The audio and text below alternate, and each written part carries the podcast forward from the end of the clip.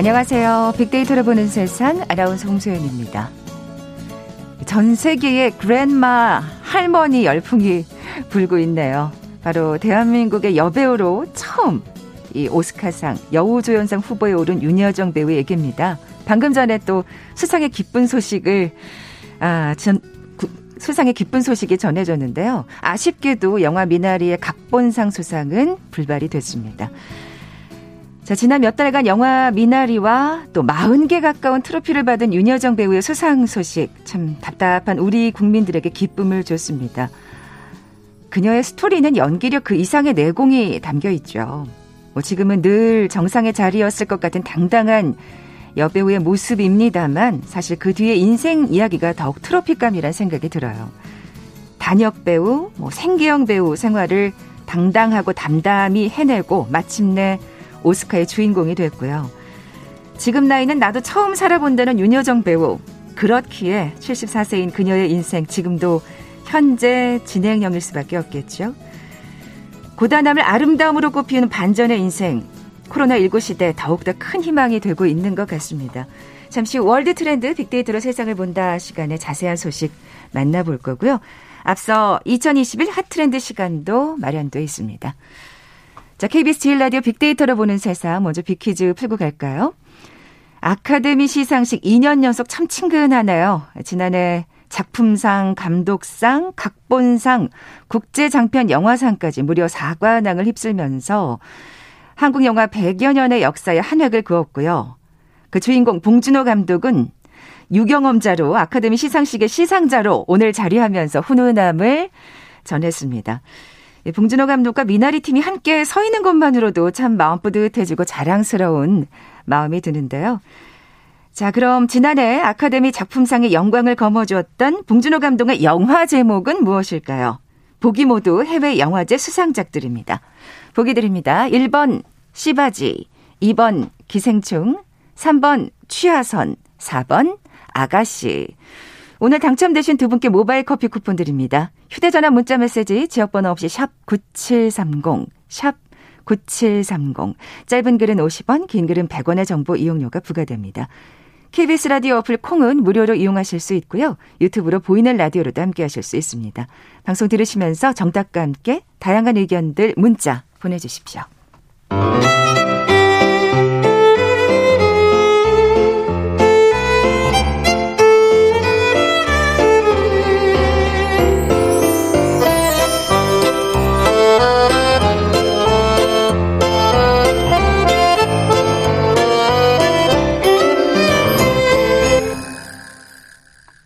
빅데이터가 알려주는 2021 핫트렌드 상명대학교 소비자분석연구소 소장이신 이준영 교수 나와 계세요. 안녕하세요. 네, 안녕하세요.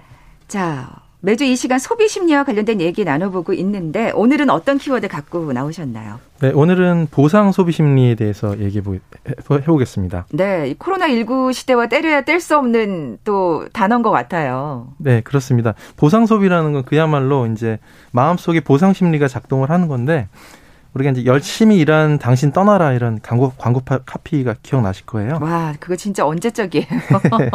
굉장히 이제 당신 고생했으니까 힘들었으니까 이제 당신 소비하라라고 하는 이런 달콤한 속삭임을 이야기를 하고 있는 거죠.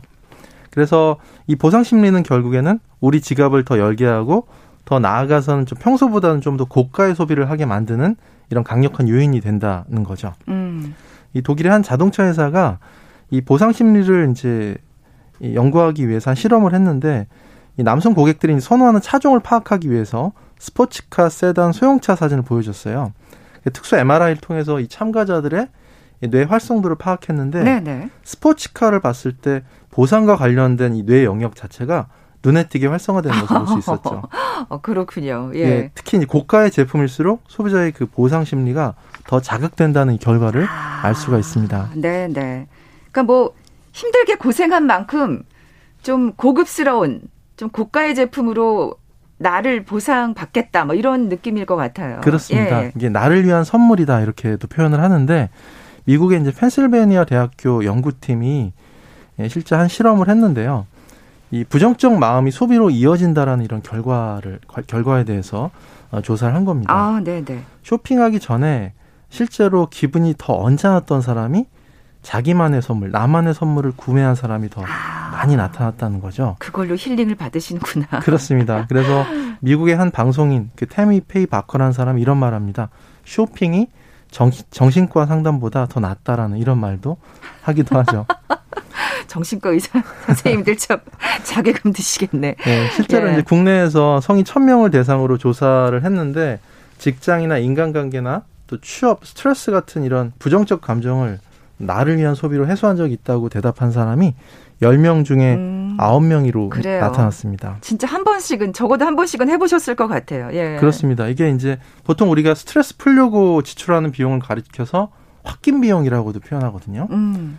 이제 이 홧김 비용이 부정적 감정을 그야말로 쇼핑으로 해소하는 이런 사람들이 점점 늘어나고 있다 이렇게 볼 수가 있겠죠. 네, 네. 지금 지금 뭐 보상 소비라고 말씀을 하셨는데 보상 소비 심리 이 보복 소비는 또 어떤 차이가 있을까요? 보복 소비도 사실 같은 맥락에서 이해할 수가 있거든요. 그러니까 revenge spending이다 이렇게 얘기하는데 특히 코로나 19 이후에 보복 소비라는 말 많이 들어보셨을 겁니다. 그러니까 위기 상황이 왔다가 사라지면 예, 나타나는 이런 소비 현상을 음. 가리키고 있습니다. 그래서 뭔가 우울하고 답답한 마음을 소비를 통해서 푼다라고 하는 거죠. 그래서 실제로 이제 하버드 대학교의 제니퍼 러너 교수가 슬픈 감정과 소비에 대해서도 연구를 했는데 이 실험에서 어떻게 실험을 했냐면 한 연구 대상자들한테는 슬픈 영화를 보여주고 나머지 절반한테는 자연 다큐멘터리 영화를 보여준 다음에 물건을 사게 한 겁니다. 음. 그래서 첫 번째 그룹에서는 부정적 감정을 심어준 거고 다음 그룹에서는 아무 감정에 동요가 나타나지 않도록 만든 거죠. 그랬더니 슬픈 영화를 본 그 그룹 자체가 30%더 많은 돈을 어, 지불해서 네, 네. 물건을 샀다는 거죠. 그래서 결국에는 우울함을 느낄수록 사람이 결국 자신의 가치를 더 낮게 평가하고 상실, 상실감을 갖게 되는 거고요. 결국 비싼 물건을 사면서 자신의 낮아진 그 가치를 높이고자 하는 이런 보상 심리가 작동을 하는 것이다. 이렇게 설명을 하고 있죠. 네, 네. 그러니까 보복 소비는 보상 심리의 좀더 좁은 의미라고 생각하시면 되겠네요. 그렇죠. 예, 예. 이제 뭐 보복이란 말 자체가 전염병이 그동안 당, 당해왔었잖아요, 사람들이.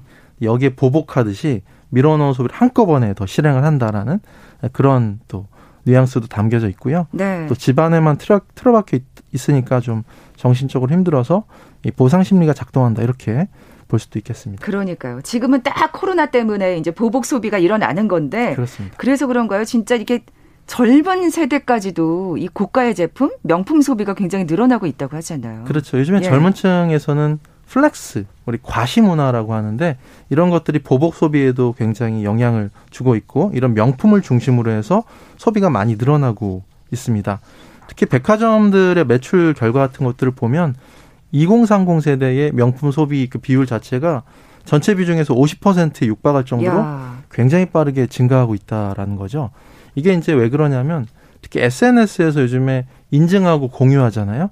이런 문화도 굉장히 많이 확산이 되고 있고 명품 정보도 SNS 통해서 얻고 또 이런 것들을 자랑하는 이런 문화 같은 것들이 점점 확산이 되면서 음. 또 2030에서 또 이런 명품 구매 같은 것들도 많아지고 있다 이렇게 볼 수가 있겠죠. 네, 예전에는 SNS로 이렇게 여행 간 거를 참 이렇게 사진을 찍어서 올리고 그런 식으로 flex를 했는데 이젠 여행을 못 가니까 명품 소비로 지금 또 SNS로 그 SNS로 flex를 하는 것 같네요. 그렇죠. unboxing이라고 예, 예. 해서 이제 개봉하는 것들도 음, 보여주는 뭐 이런 것들을 통해서도 flex하는 이런 문화가 확산되기도 한다는 거죠. 네. 이게 통계적으로도 이 보복 소비가 확산되고 있다는 게 보이나요? 예, 이번에 이제 4월에 서울 연구원이 보복 소비에 관한 보고서를 냈거든요. 실제로 조사를 해 봤더니 서울 시민 시민 1,200명한테 이제 물어봤어요. 보복 소비 해 봤냐? 물어봤더니 24.3%가 있다라고 이렇게 응답을 했거든요. 음. 실제로 이제 보복 소비 경험에 대한 부분을 더 좀 자세하게 연구한 부분을 보면요. 일단은 연령별로는 이제 30대 이하가 31.7%로 가장 높게 나왔습니다. 네, 젊은 층들이 더 갑갑하게 사실 이 상황을 여길 수 있는 것 같아요. 그렇죠. 그렇죠. 아무래도 굉장히 활동적이니까 그러니까요. 예. 이런 부분이 더 답답하게 다가오는 부분이 있는 것 같고요. 그리고 최초의 보복 소비 시기 자체는 지난해 2020년 4분기가 30.2%였고 이번에 1분기가 23.4%로 나타났습니다. 결국은 사람들한테 물어봤을 때 보복 소비를 왜 하냐 물어봤더니 가장 큰 원인이 된 게 결국 아까 제가 말씀드렸던 우울해진 마음에 대한 보상 심리라고 응답한 사람이 36.4% 잃었다는 거죠. 아. 근데 이제 여러 가지 이제 조사를 해보면 사실 돈을 쓸 땐 행복했지만 또 줄어든 통장 잔고를 보면서 후회하는 사람도 굉장히 많았다는 겁니다. 뒤늦게 후회하는 거죠. 예. 예. 실제 조사해 보면 유경험자의 그 41.6%가 행복에 미치는 영향이 긍정적이라고 대답했, 대답했지만 50.9%가 이 가계에 미치는 영향은 굉장히 부정적이다라고 음. 응답을 했던 거죠. 잠시 즐거웠다가 이제 뒤에 한숨을 쉬는, 내쉬는 거죠. 현실을 파악하고. 그렇습니다. 예. 그리고 이제 보복 소비 대상 자체는 가장 높은 비율은 역시 먹는 걸로 푸는 거죠. 음식입니다. 예, 뭐 식음료 이런 쪽이 44%로 가장 많았고요. 그 다음에 아까 제가 말씀드렸던 전자기기 같은 고가품이나 명품이나 패션 잡화 순으로 나타났다라는 거죠. 그리고 이제 그동안 보복 소비를 해봤던 사, 적이 없는 사람들이 꿈꾸는 지출 대상 1위는 역시 국내외 여행으로 나타났습니다. 아, 그렇군요. 예. 41.3%로 나타났고 그 다음 순위가 오프라인 문화 여가 우리 뭐 뮤지컬도 못 보러 가잖아요. 이제 그런 어떤 37.0%로 이제 나타났고요. 그러니까 실제로 이제 이 여행에 대한 욕구가 굉장히 높게 나타나는 네, 걸볼 수가 네. 있는데 한 여행 플랫폼 업체 조사에 따르면 응답자의 47%가 휴가지, 여행 휴가지에서 맛있는 음식을 먹는 게 가장 그립다고 응답했죠. 네, 잠시 방송을 멈추고요. 코로나19 KBS 뉴스 특보 듣겠습니다. 발생하여 현재 사망자는 총 445명입니다. 사망자는 80대 1명으로 기저질환이 있었으며 입원 치료 중 사망하셨습니다. 삼가 고인의 명복을 빌며 유가족께 깊은 위로의 말씀을 드립니다. 서울시 확진자 중 사망자는 445명으로 사망률은 1.2%입니다.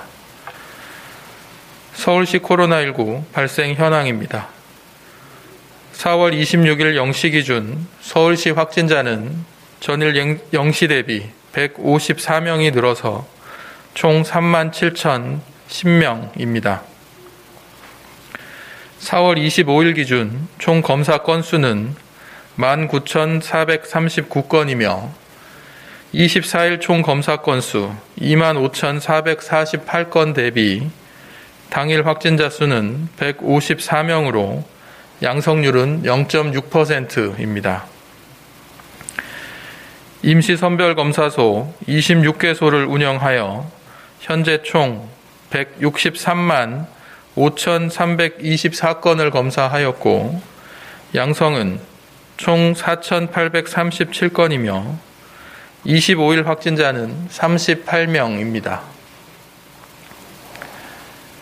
신규 확진자 154명은 집단 감염 19명, 병원 및 요양시설 9명, 확진자 접촉 69명, 감염 경로 조사 중 55명, 해외 유입 2명입니다. 주요 집단 감염은 성동구 소재 어르신 돌봄 시설 관련 5명, 광진구 소재 실내 체육 시설 관련 2명, 서울시 소재 댄스 연습실 관련 2명, 강남구 소재 직장 5 관련 2명 등입니다. 4월 25일 기준 수도권 감염병 전담병원 병상 가동률은 41.2%이고 서울시는 40.7%입니다. 서울시 중증 환자 전담 치료 병상은 총 217개이고 사용 중인 병상은 52개로 입원 가능한 병상은 165개입니다. 서울시 및 자치구 생활치료센터는 14개소 총 2,454개 병상이며 사용 중인 병상은 1,264개로 가동률은 51.5%입니다. 즉시 입원 가능한 병상은 791개입니다. 코로나19 주간 발생 동향을 말씀드리겠습니다. 지난주 서울시 코로나19 확진자는 총 1,365명으로 일평균 195명이 발생하였습니다. 2주 전 일평균 확진자 수 203명보다 8명이 더 감소하였습니다. 감염, 감염 경로 조사 중 사례는 2주 전 전체 확진자의 28.6%에서 지난주 28%로 조금 감소했으나 높은 수준입니다. 무증상자 비율은 2주 전 전체 확진자의 25.4%에서 지난주 27%로 증가해 높은 수준입니다. 확진 시 중증으로 이어질 위험이 높은 65세 이상 확진자 비율은 2주 전 18.4%에서 지난주 15.2%로 감소하였습니다. 사망자 수는 2주 전 9명에서 지난주 1명으로 감소하였습니다.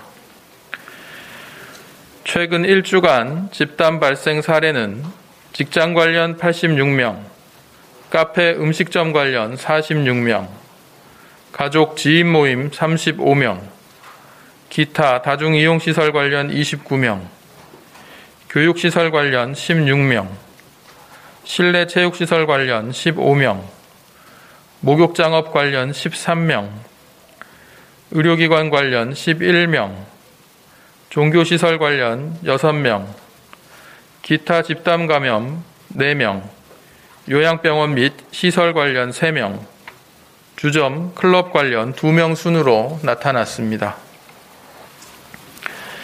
최근 코로나19 발생이 직장, 카페 음식점, 교육시설 등 일상 감염이 증가하며 확산 위험도가 여전히 높은 상황입니다. 감염 차단을 위해 모임은 자제해 주시고 각 시설에서는 기본 방역 수칙을 지켜주시기 바랍니다. 네, 지금까지 코로나19 KBS 뉴스 특보를 1TV와 동시에 들으셨습니다.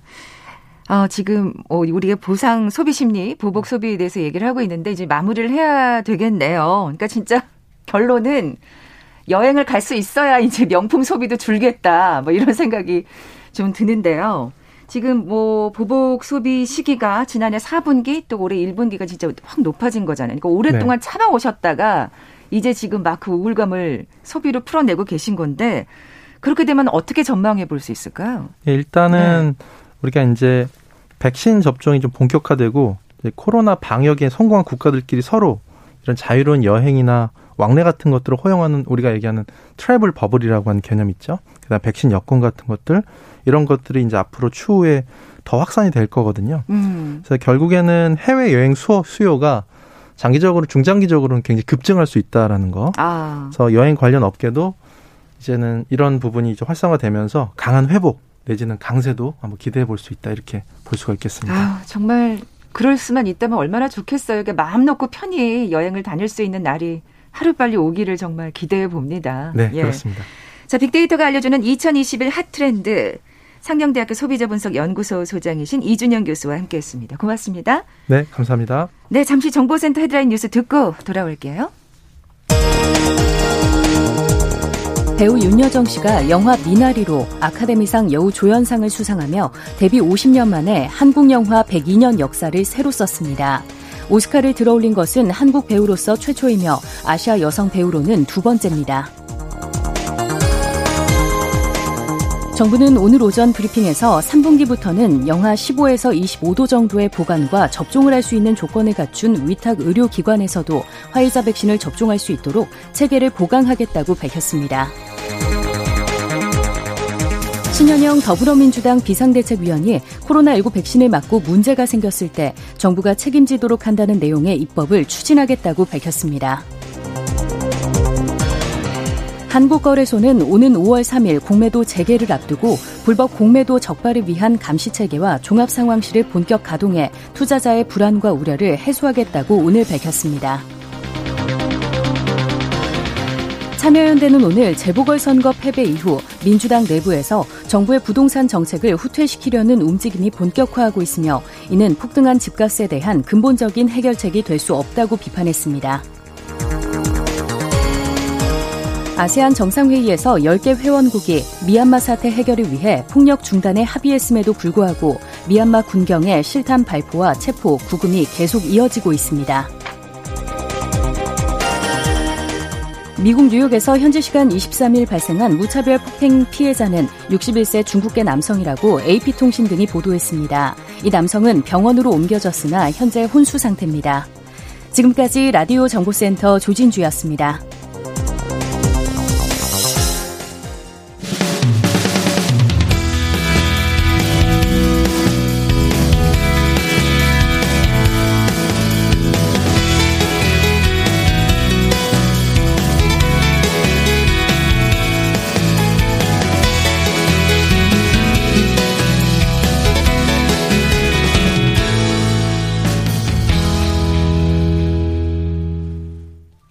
지구촌 화제 이슈 빅데이터로 분석해보는 시간이죠. 월드 트렌드 빅데이터로 세상을 본다. 뉴스포터의 신혜리 에디터 나와 계세요. 안녕하세요. 네, 안녕하세요. 반가운 소식을 빨리 전해드리기 전에 예. 빅퀴즈 한 번 더 내주시죠. 네. 네. 2년 연속 우리 영화인들의 모습을 이 아카데미 시상식 현장에서 이 만날 수 있어서 정말 기쁩니다. 네. 이번 아카데미 시상식에는요, 지난해 수상한 봉준호 감독이 시상자로 참여했는데요. 뭐, 한국말 하시더라고요. 네, 맞아요. 네. 한국어로 들으니까 더 반가웠는데요. 네, 네. 이 미나리 팀과 함께 이 봉준호 감독이 존재하는 것만으로도 굉장히 뿌듯해지고 자랑스러운 마음이 듭니다. 나중에 같이 사진도 찍으시고 그러시면 좋겠다. 네. 예. 지난해 아카데미 작품상에 영광을 주었던 이 봉준호 감독의 영화 제목이 무엇인지 맞춰주시면 됩니다. 1번 씨바지, 2번 기생충, 3번 취하선, 4번 아가씨. 네, 다 뭐 해외 영화제에서 막 상을 받았던 아주 명작들입니다만 예. 거기서 봉준호 감독의 영화 맞춰주시면 됩니다. 네. 지금 문자로도 그 윤여정 씨 축하한다는 예 네. 많은 청취자분들이 지금 보내주고 계세요. 야, 네, 정말 오늘 아무래도 이제 다 이제 모든 뉴스뿐만 아니라 이 점심 조, 조만간 점심 자리에서 이 이야기와 그렇죠, 영상들을 그렇죠. 보실 것 같아요. 네, 네.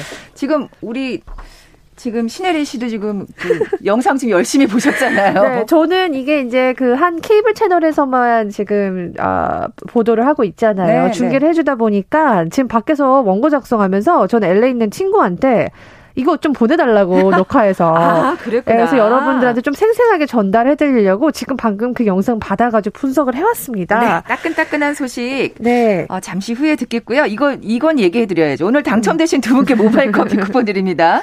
정답 아시는 분들 저희 빅데이터로 보는 세상 앞으로 지금 바로 문자 보내주십시오. 네. 휴대전화 문자 메시지 지역번호 없이 샵 9730. 짧은 글은 50원, 긴 글은 100원의 정보 이용료가 부과됩니다. 드디어 타셨네요. 아, 네, 정말. 설마, 설마 했는데 혹시, 네. 혹시 하다가 드디어 타셨어요. 네, 너무 너무 네. 기쁩니다. 사실 지금. 근데 신혜리 에디터님께서 계속 네. 타실 거라고 어, 하셨잖아요. 기억하셨네요. 아, 그럼요. 네. 이번에 네. 아무래도 시대적으로 보면 이 아시아인들에 대한 핍박이 좀 있었잖아요. 네, 네. 그리고 최근에 일어난 한국 교포 여성들의 총살 사건도 있었고 네, 그래서 네. 이제 아무래도 한국계 또 아, 아시안 여성으로서 이런 수상을 하지 않을까 기대를 했는데요. 음. 드디어 음. 타셨습니다. 여러 가지 또 이슈가 맞물려서 더 이 수상이 유력했었던 것 같아요. 네, 그래서 93회 아카데미 여우 조연상에 우리 윤여정 배우 배우님께서 수상을 하신 건데요. 아, 일단 수상 소감이 가장 이제 관심이 갔어요. 그럼요, 그럼요. 또 얼마나 또 위트 있는 멘트를 하실까. 네, 저번에 이제 또 영국에서 수상 소감이 굉장히 이제 화제가 됐는데. 멋졌어요. 네, 예. 이번에도 정말 이 떨린 기색 하나 없이 음, 음. 또박또박 정말 잘 해주셨어요. 아, 일단은 이 브래드 피트가 수상을 했거든요. 아, 시상했어요? 시상을 했어요. 예, 예. 그래서 이제, 아니, 영화 찍는데 제작자였잖아요. 맞다. 어, 네, 그동안 어디 있었냐고 이렇게 장난을 치면서 아, 이제 이야기를 시작을 했습니다. 네, 근데 네. 한국 분들이 아 한국 분들이 아니라 미국 분들은 윤여정의 그 여정 발음이 되게 힘들어요. 그렇겠죠. 그러다 보니까 이제 수상 얘기하시면서 음.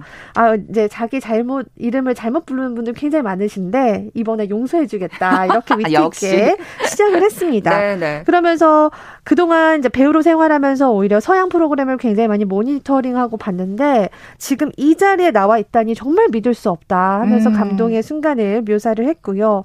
한 가지 제가 보면서 굉장히 이제 감동이 있었던 느꼈던 거는 이 경쟁이라는 것에 대해서 이게 경쟁으로 자기가 이긴 게 아니라 네네. 네. 운이 좋았을 뿐이다. 그래서 이게 너무 이제 경쟁이 고도화되는 이 사회 안에서 경쟁이 있을 수 없다라는 이야기를 하셨습니다. 네네. 네. 너무나 쟁쟁한 배우들이 많았잖아요. 후보자 후보명으로요. 그 대배우들에게 또 모두 또 감사의 이야기를 전한 셈이네요. 네, 그죠? 그래서 예. 본인은 단지 운이 좋아서 그리고 요즘 한국 배우들에 대해서 너무 관심 많이 가져주시기 때문에 이런 상을 줬다라고 생각을 한다고 하셨고요. 네, 네. 아 그리고 또 이제 여기서는 두 아들에 대해서 이야기를 하셨어요. 어. 이것도 굉장히 위, 위트가 있는 얘기를 하셨는데 아니 일하러 나가라고 자꾸 종용하고 잔소리했는데 그 아들 때문에 일을 하게 나갔고 그것 때문에 수상까지 이어지게 됐다면 두 아들께 감사를 했습니다. 그래서 이런 어떤 위트 있는 그런 수상 소감을 하면서 또 그 처음 감독이었던 김기영 감독님 지금 돌아가신 감독님께 또 굉장히 감사하다 아. 살아 계셨으면 정말 기뻐하셨을 거다라면서 잊지 않고 뭉클한, 김기영 감독에 대해서 네. 감사를 표했습니다. 뭉클한 소감이네요. 예, 네. 그래서 일단 이 영상을 이제 나중에 공개되면 보시겠지만 정말 그 아카데미 주연상에 내노라 하는 할리우드 배우들이 다 이렇게 감동을 하면서 보는 그런 모습이 비춰지면서 음. 참 저도 이렇게 뭉클했거든요. 음, 음. 야 기생충에 이어서 또 이렇게 매년 이게 한국 영화가 이렇게 정말 이슈가 되고 있구나. 야, 이게 뭐 기생충 탈 때만 해도 또 이게 2년 연속 예. 이런 수상의 기쁨이 있으리라고 상상이나 했, 네. 었냐고요 네, 이렇게 예. 한국계 이제 여성 배우가 수상한 거 처음이죠. 아예 한국인이 수상한 게 처음이죠. 배우로서는. 그러니까요. 그래서 새로운 역사를 썼다 하면서 지금 이제 미국에서도 보도가 막 나오고 있는데요. 아, 지금 나온 게 한 두세 개 정도가 있기를 딱 봤더니 한국의 역사가 이제 새롭게 시작이 된다, 영화계. 이렇게 음. 이제 헤드라인을 뽑고 외신들이 앞다퉈서 보도를 시도를 하고 있습니다. 네. 또뭐 우리 윤여정 배우의 다음 행보가 기대가 됩니다. 열심히 또 지금도 열일하고 계시더라고요. 네. 영화를 여기저기서 찍고 계시던데 네. 또이 수상이 일회성이 아니기를 또더 뭐 욕심을 가져보면서 네. 외신의 반응도 좀 살펴볼까요? 네. 예. 그래서 사실 외신은 25일, 그러니까 하루 전부터요, 굉장히 이제 유력하다라는 관측을 내놨습니다. 어, 일단은 이 미나리라는 영화 자체가 이민자들의 고충을 담은 거잖아요. 근데 네. 최근 또 이슈가 됐던 이민자들의 이슈도 있었고 인종차별 문제도 있었기 때문에 이 영화가 주는 의미도 굉장히 크다. 지금 아직 작품상은 남아 있거든요. 아, 감독상하고 각본상은 불발이 됐죠. 네, 불발이 됐지만 예, 예. 저는 이 작품상에 또 한번 기대를 걸어야 되지 않을까 싶은데요. 네, 네. 그래서 미리 외신들은 어, 지금 뭐 윤여정 배우에 대한 수상 예 감을 했습니다. 아, 지금 전문가와 일반인들의 그 의견을 종합한 아, 설문조사가 있었는데요. 거기에서도 윤여정 씨가 25%로 1위를 기록을 했습니다. 아, 그러니까 뭐 압도적이더라고요. 어떤 네. 뭐 설문조사 같은 거에. 네.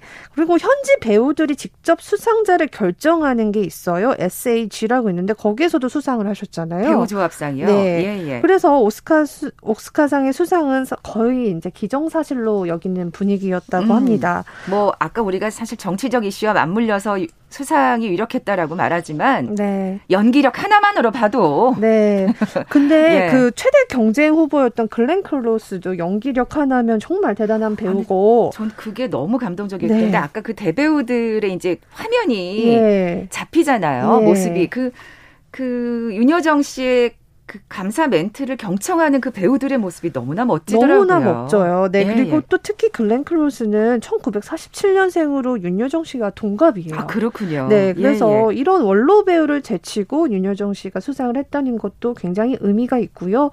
그 본인이 얘기하셨지만 아, 배우 생활하면서 글렌 클로스의 그 연기력을 굉장히 많이 배웠다. 이렇게 또 얘기를 하시면서 단지 운이 좋았을 뿐이다라고 얘기를 했죠. 정말 예, 존경스러운 예, 두 분입니다. 네. 예, 예. 그리고 또 한 가지 이제 소개해드리고 싶은 거는 감독상에 클로이 자오 감독이 수상을 했습니다. 야, 이것도 사실은 정말 눈길이 가는 대목이에요. 네. 그래서 예. 노매드랜드라는 영화를 감독한 이 중국계 여성 미국인이에요. 네, 네. 사실 이번 오스카를 보면 제가 이전에도 얘기를 했지만 다양성에 조금 초점을 맞춘 게 아닌가. 물론 감독 도 잘했고 연기도 잘한 면이 있지만 이게 너무 미국인들 서양 배우한테 쏠렸던 것들을 조금 균형감을 맞추려는 시도도 있었다라고 저는 네. 보고 있거든요. 그동안 워낙 또 사실 화이트 일색이라고 얼마나 비판을 받았습니까? 맞아요. 예, 네, 예. 그래서 이번에 그 중국계 어 배, 중국계 미국인이죠. 그래서 감독상을 받았는데 아 이분이 또 이야기하신 그 수상 소감이 너무 저는 또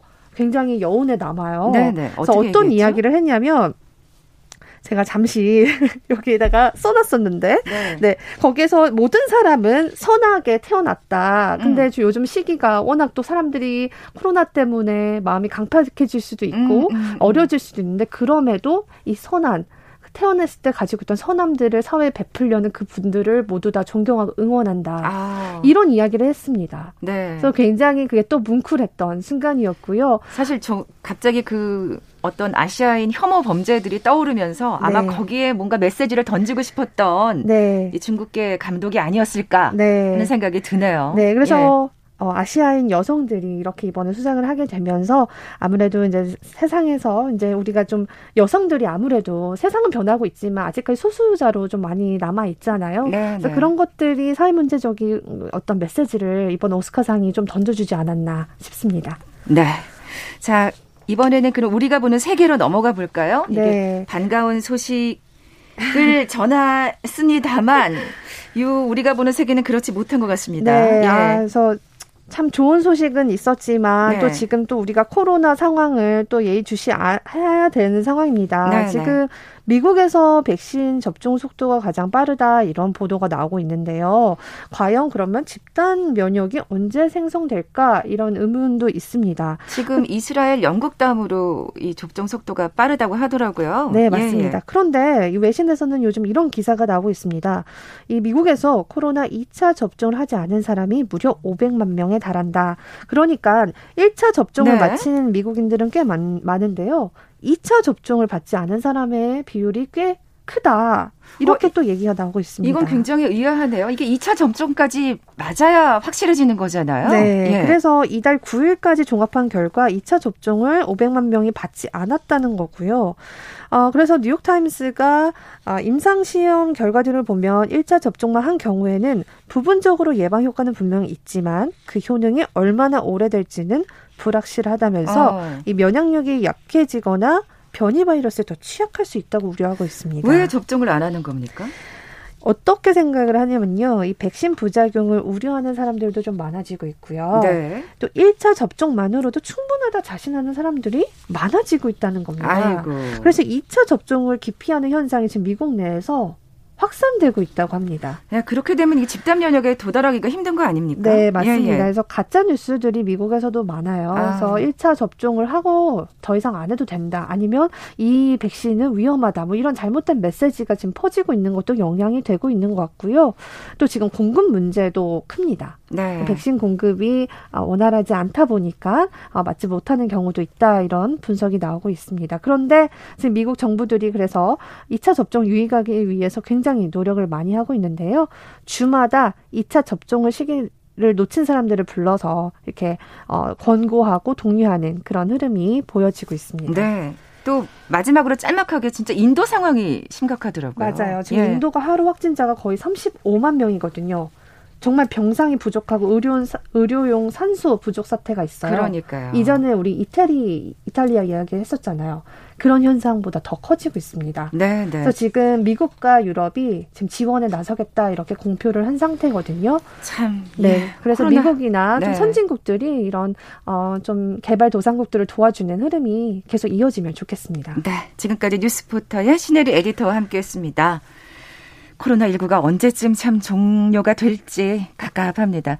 자, 오늘 비키즈 정답은 이번 기생충이었죠? 모바일 커피 쿠폰 받으실 두 분입니다. 3607님, 윤 선생님처럼 소신과 열정을 갖고 열심히 살다 보면 제게도 좋은 일이 있을 거라고 기대해 봅니다. 하시면서 정답 보내주셨고요. 그리고 5704님도 어, 기생충 맞춰주셨습니다. 두 분께 선물 보내드리면서 물러갑니다. 빅데이터로 보는 세상 내일 뵙죠. 고맙습니다.